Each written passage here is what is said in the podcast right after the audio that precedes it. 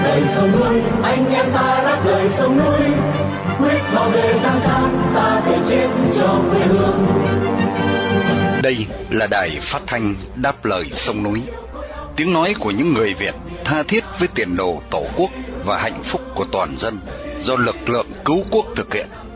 Phát thanh mỗi ngày từ 7 giờ 30 đến 8 giờ tối, giờ Việt Nam, trên làn sóng ngắn. 9.670 km chu kỳ.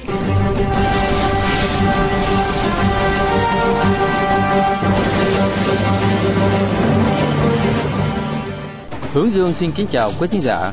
Hôm nay thứ năm ngày 4 tháng 5 năm 2023 và là buổi phát thanh lần thứ 4373 của Đài Đáp Lời Sông Núi. Trong phần tin tức chúng tôi có những tin chính sau đây. Việt Nam bỏ phiếu ủng hộ Liên Hiệp Quốc lên án Nga xâm lược Ukraine. Việt Nam lại xếp hạng chót về quyền tự do báo chí. Giá sầu riêng Việt Nam giảm 40% vì lái buôn Trung Cộng ngừng mua hàng. Một nhà đấu tranh của Lào bị bắn chết tại quán cà phê. Xả súng tại trường học ở Serbia, ít nhất 9 người chết. Sau phần chi tiết các bản tin, chương trình được tiếp tục với chuyên mục Chuyện nước non mình qua bài viết Khuôn mặt người, sắc mặt con người dưới chế độ Cộng sản Việt Nam của tác giả Mai Thị Mùi. Và sau cùng chương trình sẽ được kết thúc với bài bình luận của tiến sĩ Phạm Đình Bá với tựa đề Ông Trọng ơi, nhân quyền và đa đảng sẽ giải quyết tham nhũng. Đặc biệt buổi phát thanh hôm nay là để vinh danh nhà báo Lê Hữu Minh Tuấn, một người Việt yêu nước đang bị giam cầm trong ngục tù cộng sản. Mở đầu chương trình, mời quý thính giả theo dõi phần tin tức sẽ được Hoàng Ân và Hải Nguyên trình bày sau đây.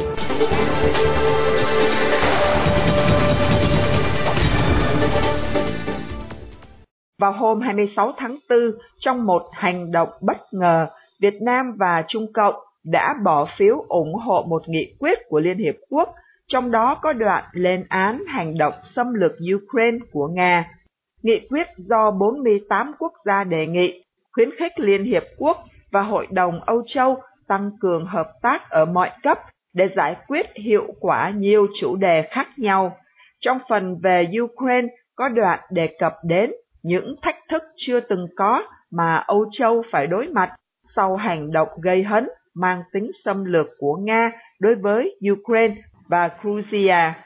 Kể từ khi Nga xâm lược Ukraine vào ngày 24 tháng 2 năm ngoái, Việt Nam đã kiên trì với đường lối đối ngoại mà Thủ tướng Phạm Minh Chính từng nhấn mạnh là không chọn bên mà chọn công lý và lẽ phải.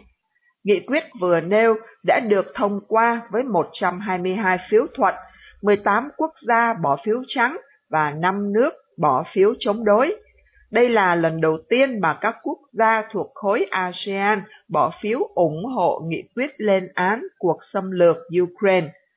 Khối này từng bị chỉ trích về sự chia rẽ về vấn đề Biển Đông, chiến tranh thương mại giữa Mỹ và Trung Cộng, cuộc đảo chính ở Miến Điện và cuộc chiến giữa Ukraine với Nga. Báo chí lề đảng Việt Nam lâu nay vẫn gọi cuộc xâm lược của Nga là chiến dịch quân sự đặc biệt theo đúng cách truyền thông Nga sử dụng. Năm lần bỏ phiếu trước đây, Việt Nam đều bỏ phiếu chống đối hay phiếu trắng đối với các nghị quyết của Liên Hiệp Quốc về cuộc xâm lược Ukraine của Nga. Trong báo cáo mới nhất, Tổ chức Phóng viên Không Biên Giới RSF đã xếp Việt Nam vào danh sách thứ 178 trong tổng số 180 quốc gia trên thế giới về quyền tự do báo chí.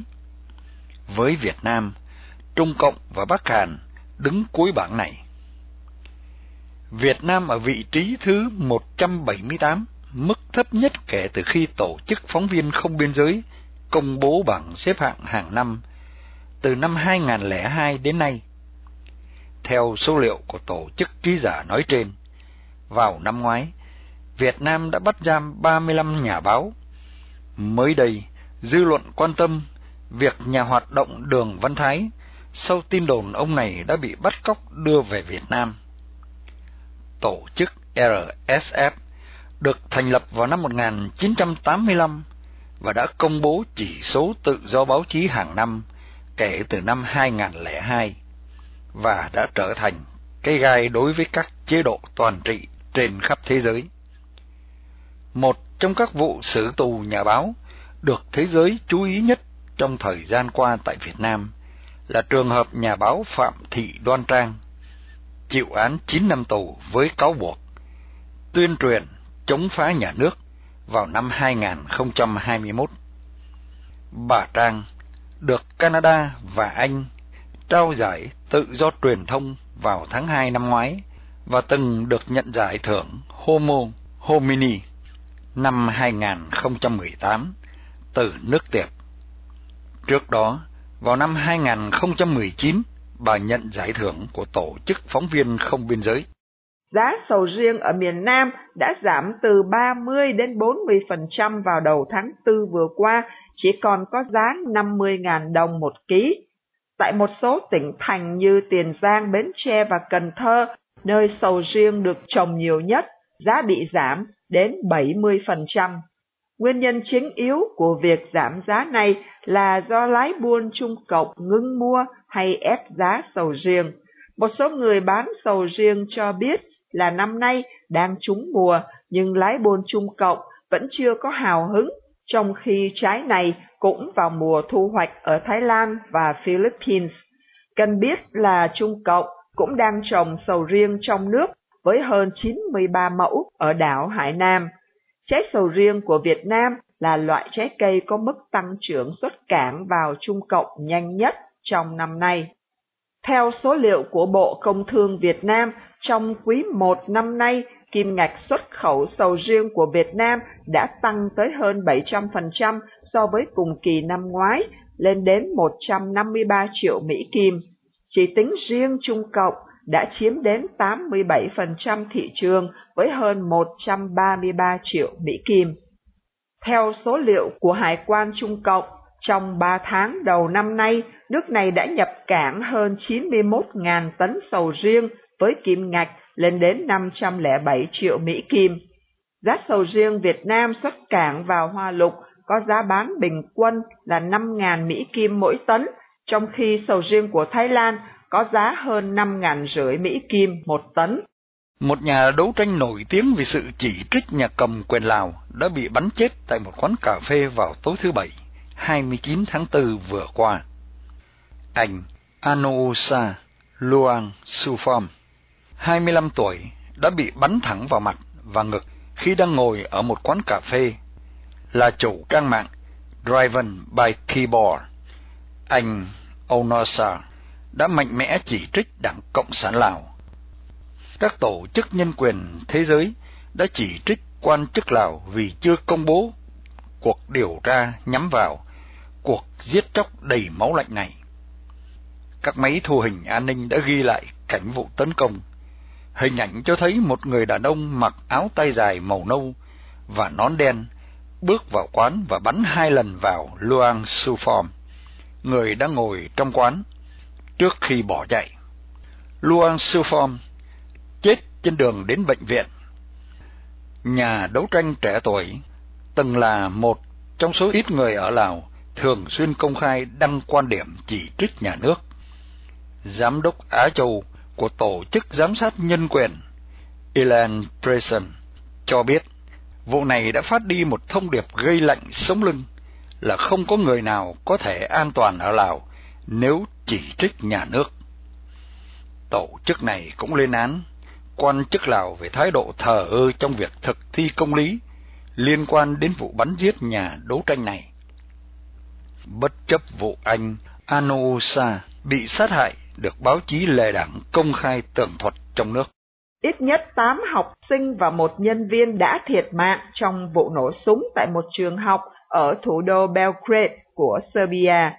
Bộ Nội vụ Serbia cho biết thêm là 6 học sinh khác và một giáo viên bị thương trong vụ tấn công này và đã được đưa đến bệnh viện để điều trị. Cảnh sát đã bắt giữ một học sinh 14 tuổi tại trường Vladislav Ribnica vì liên quan đến vụ tấn công vào sáng thứ Tư ngày 3 tháng 5. Giới chức thành phố cho biết nghi phạm đã sử dụng cây súng của người cha trong khi cuộc điều tra về động cơ của vụ này đang được tiến hành.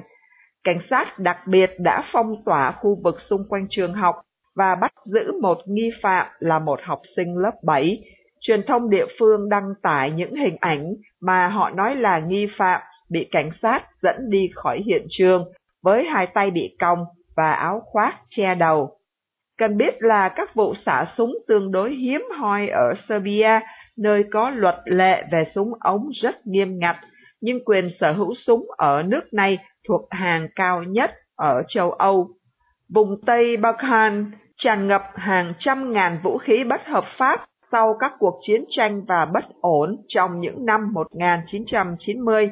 Vào năm 2019, ước tính bình quân cứ 100 người ở Serbia thì có 39 khẩu súng.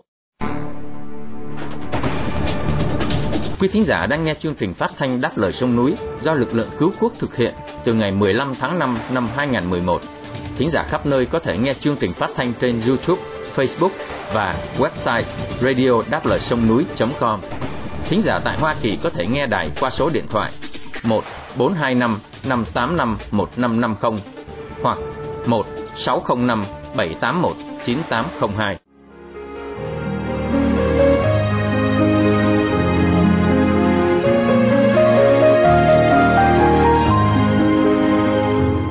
Chưa thấy một chế độ xã hội nào đã nhào nắn tạo hình cho công dân họ một sự khác biệt lớn lao so với công dân các quốc gia khác như chế độ khốn nạn, lọc lở, bất nhân của Cộng sản Việt Nam. Trong chuyên mục Chuyện nước non mình, chúng tôi xin gửi đến quý thính giả đã đáp lời sông núi bài viết có tựa đề Khuôn mặt người, sắc mặt con người dưới chế độ Cộng sản Việt Nam của Mai Thị Mùi sẽ được Vân Hà trình bày để tiếp nối chương trình phát thanh tối nay.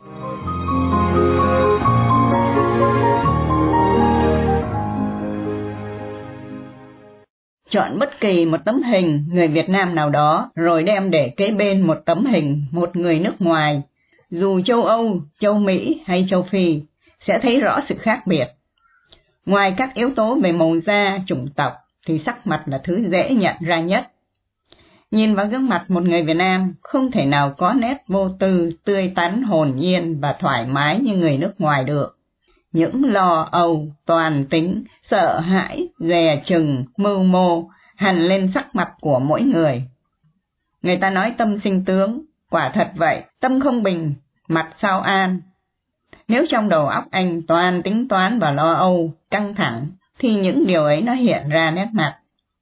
Nhìn sắc mặt của một người Việt Nam là cả một xã hội bộn bề, lọc lừa, dối trá, bịp bợm, mưu mô hiện trên đó. Mỗi một nếp nhăn là một bài học mà người sở hữu nó, dù muốn dù không, gặt hái từ cuộc sống. Không một xã hội nào mà người ta phải đắn đo, suy tính từ cả những việc đơn giản, nhỏ nhặt như ăn cái gì, nói câu gì, chơi ở đâu cho an toàn. Một xã hội cứ hở ra là bịp nhau, nên hễ mua cái gì cũng tự động lên dây cót cảnh giác. Không biết nó có bán cho mình hàng kém phẩm chất không? Nó có lừa mình không? Nó có nhận tiền xong rồi dông không?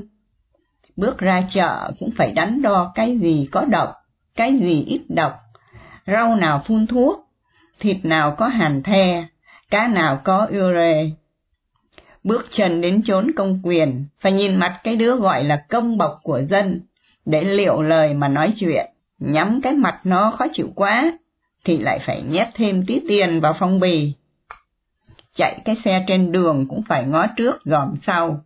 Dừng đèn đỏ mà sau lưng có container thì phải quẹo phải luôn, còn giữ được cái mạng. Có va quẹt với đứa nào cũng phải nín lặng mà đi, cự cãi có khi mất mạng. Dừng xe nghe điện thoại thì tấp vào lề, tay nào cầm điện thoại phải hướng vào phía trong, phòng hờ nó giật từ phía ngoài. Đeo túi, đeo vàng, đeo cái gì có giá trị cũng nơm nớp, lò ngày ngày. Vào quán ăn có dám tự nhiên đặt túi chồng chơi trên bàn rồi đi vệ sinh không? Quên đồ khi ra khỏi quán, đừng quay lại tìm làm gì cho mất công. Cứ xác định là mất rồi, để đỡ mất thời gian. Cả xã hội vội vã, cả đất nước vội vã, cả phố phường vội vã, ai ai cũng vội vã. Vội đến mức đèn đỏ còn 5 giây đã phóng vút đi.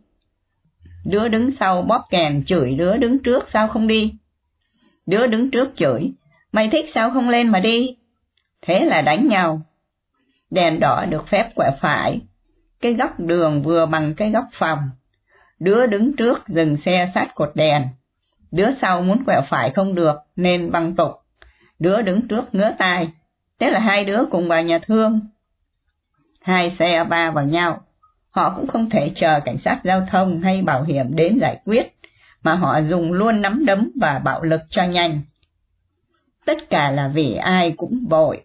Họ không thể chờ dù là một phút đèn đỏ. Những cái vội vã ấy nó biến thành cái hằn học, hơn thua, nanh nọc, hằn lên sắc mặt của những người không thích chậm. Ba đi làm con đòi theo, nếu không vội thì có thể ngồi xuống dỗ dành, vuốt ve phân tích để con hiểu. Nhưng điều ấy sẽ mất của ba ba mươi giây, hay thậm chí cả tiếng. Nên ba gạt con vào phòng lấy cho ba cái nón. Con quay ra ba đi mất. Cái sự lừa dối ấy nó hình thành trong lòng đứa trẻ sự cảnh giác và nghi ngờ. Lần sau cha mẹ nói bất cứ điều gì nó cũng không tin. Con đi mẫu giáo mà ị để cô phải rửa đít là cô cho ăn đòn. Con tự hiểu là phải nín cho đến khi về nhà. Con ăn chậm là cô đánh, nên con phải ra sức nhét. Nhét không kịp nhai, không kịp nuốt. Mẹ đón con trước mặt cô, con đâu dám nói con bị bạo hành. Về nhà con cũng không dám kể mẹ nghe vì trước đó cô đã dọa, kể là cô đánh thêm. Ngay từ những năm đầu đời mà một đứa trẻ đã phải toan chính, dè chừng, lo sợ, thì trên gương mặt nó có những nét ưu tư thì cũng đâu có gì lạ. Rồi nó đi học, nó luôn phải làm hài lòng cha mẹ bằng điểm số, làm vui lòng thầy cô bằng những hộp quà, những cái phong bì do bố mẹ chuẩn bị. Và nó thừa biết những hành động đó không hề xuất phát từ lòng kính trọng yêu thương, mà nó là một thủ tục để được yên thần. Tự trong lòng nó sẽ hình thành thói dối trá, xạo láo, nịnh bợ. Và tất nhiên, những thói quen này tạo thành tính cách. Những tính cách này lâu ngày lại thể hiện qua lời nói, hành động và nét mặt. Hành trình sống của một con người ở Việt Nam là một chuỗi dài những toan tính. Khi vào đại học, nó lại phải tính xem có nên ngủ với ông thầy này để qua môn không, nếu là nữ. Có nên đưa phong bì cho ông thầy nọ để tốt nghiệp không, nếu là nam. Rồi khi ra trường đi làm, nó lại phải tính toán bỏ ra bao nhiêu để mua cái ghế ấy. Mất bao lâu để gỡ vốn. Hàng ngày phải đối mặt với những dèm pha, dè biểu của đồng nghiệp. Phải chơi với ai để kết bè. Phải theo phe nào để không bị hạ bệ. Tất tần tật những cái đó nó hành hết lên gương mặt con người ta. Về già cũng chưa hết lo, Già rồi, hãy dính líu đến thủ tục hành chính mà phải đi lại cũng vất vả. Sang tên cho con thì không biết khi nào dâu hay rể nó hất mình ra khỏi nhà. Nên già mà cũng đâu an thân, cũng còn lắng lo toàn tính lắm chứ, đầu đầu cho đến lúc chết. Không phải người nghèo mới mang những nét ấy trên khuôn mặt, bọn giàu ở Việt Nam nhìn cũng rất khác các tỷ phú trên thế giới. Nếu nhìn vào gương mặt Elon Musk người ta dễ nhận ra nét trí tuệ, đĩnh ngộ, thì ngược lại, gương mặt những đứa giàu ở Việt Nam chất chứa toàn nét xảo trá, điếm thúi và gian hùng. Vì đồng tiền mà chúng có được là từ mồ hôi, nước mắt, xương máu của nhân dân. Chữ tỷ phú mà chúng đạt được là từ những kế hoạch cướp nhà, cướp đất của dân, từ những kế hoạch dồn dân vào chỗ chết, từ những chữ ký khiến người dân chỉ biết kêu trời, tất cả những nét khốn nạn, lọc lừa bất nhân đó, hầu hết đều dễ dàng tìm thấy trên gương mặt của những đứa làm cha thiên hạ. Ở Việt Nam, chỉ khi nào mà vào quán không phải hỏi giá trước, để quên đồ quay lại vẫn còn, quẹt xe không bị ăn đấm, đi học không bị ăn đòn, đi du lịch không lo bị chặt chém, mua đồ không lo bị hớ, mua chung cư không lo bị lừa, đến cửa quyền không phải vác theo phong bì, vào bệnh viện không lo người gấm, thì mới mong gương mặt người Việt giãn ra được. Đài phát thanh đáp lời sông núi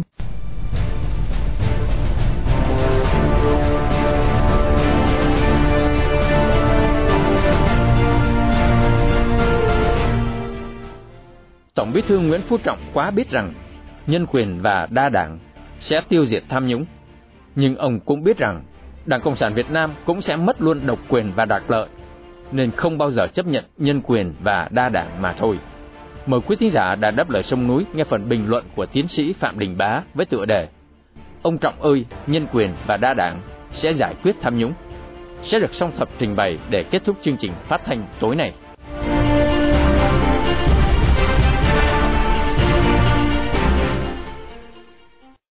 Ngày 30 tháng 12 năm 2022, tại Hội nghị Trung ương phiên bất thường, Ban chấp hành Trung ương Đảng đã báo tin hai Phó Thủ tướng Phạm Bình Minh và Vũ Đức Đam sẽ bị cho về giường.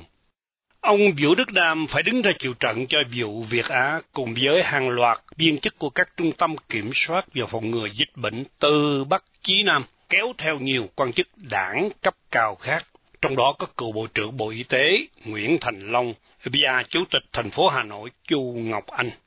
Ông Phạm Bình Minh phải đứng ra chịu trận cho vụ những chuyến bay giải cứu, được cho là kiếm lời mỗi chuyến được vài tỷ đồng trong vài tháng khi Việt Nam ra sức chống dịch.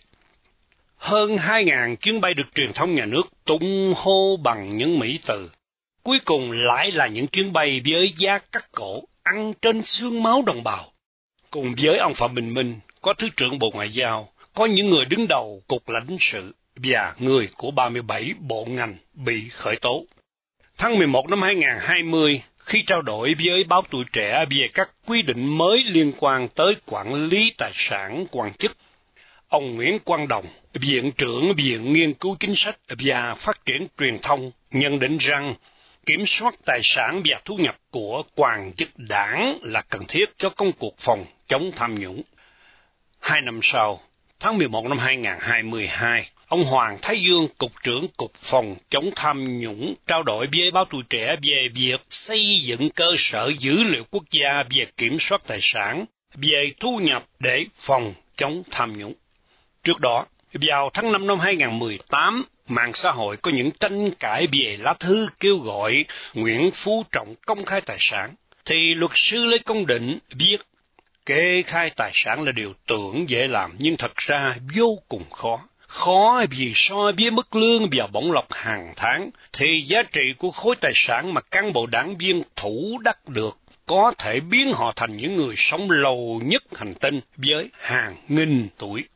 Đến tháng 6 năm 2018, Tổng bí thư Trọng nhấn mạnh rằng vấn đề kê khai tài sản của cán bộ là vấn đề rất khó và nhạy cảm bởi nó liên quan đến quyền đời tư, quyền bí mật cá nhân.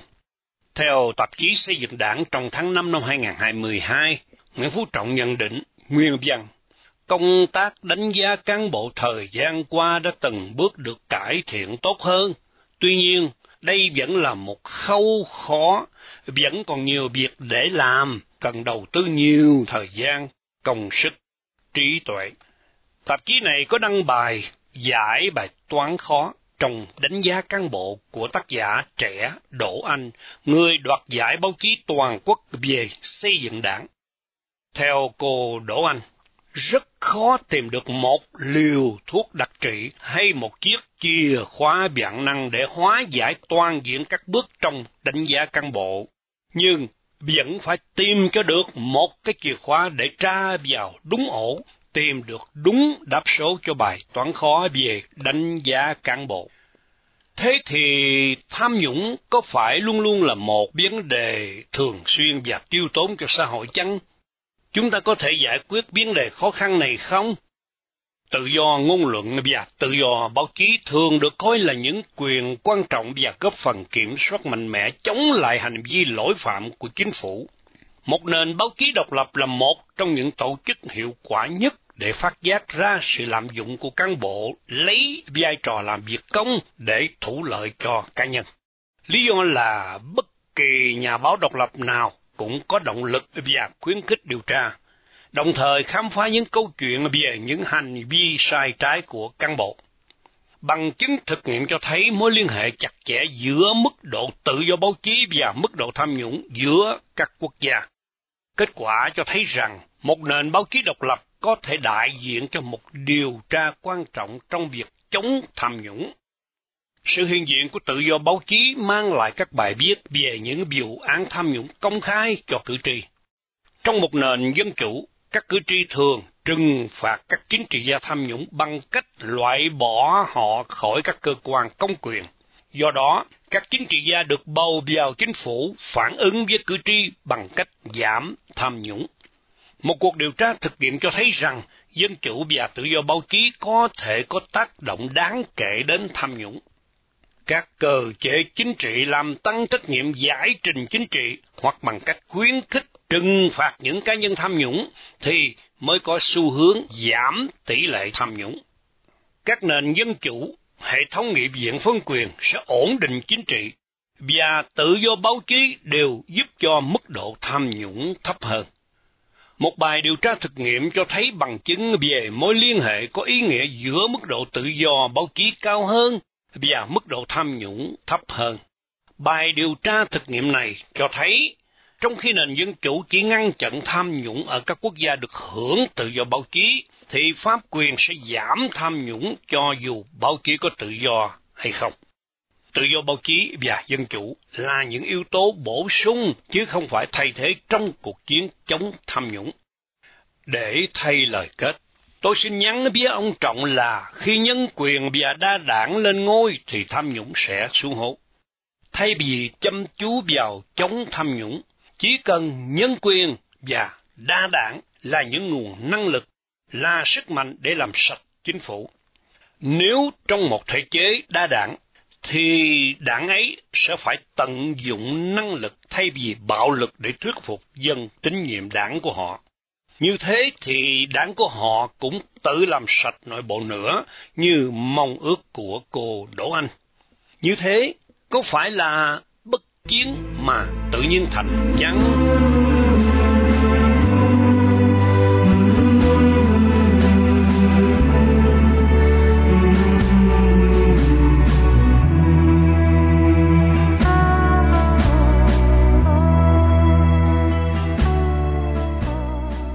Trước khi chia tay trong buổi phát thanh tối nay, mời quý thính giả cùng đài đáp lời sông núi nhớ đến nhà báo Lê Hữu Minh Tuấn, sinh năm 1989, bị bắt ngày 12 tháng 6 năm 2020 với bản án 11 năm tù giam. Một người Việt đang bị nhà cầm quyền Cộng sản giam cầm trong ngục tù vì lòng yêu nước, lẽ phải và sự đóng góp tích cực vào tiến trình dân chủ hóa Việt Nam.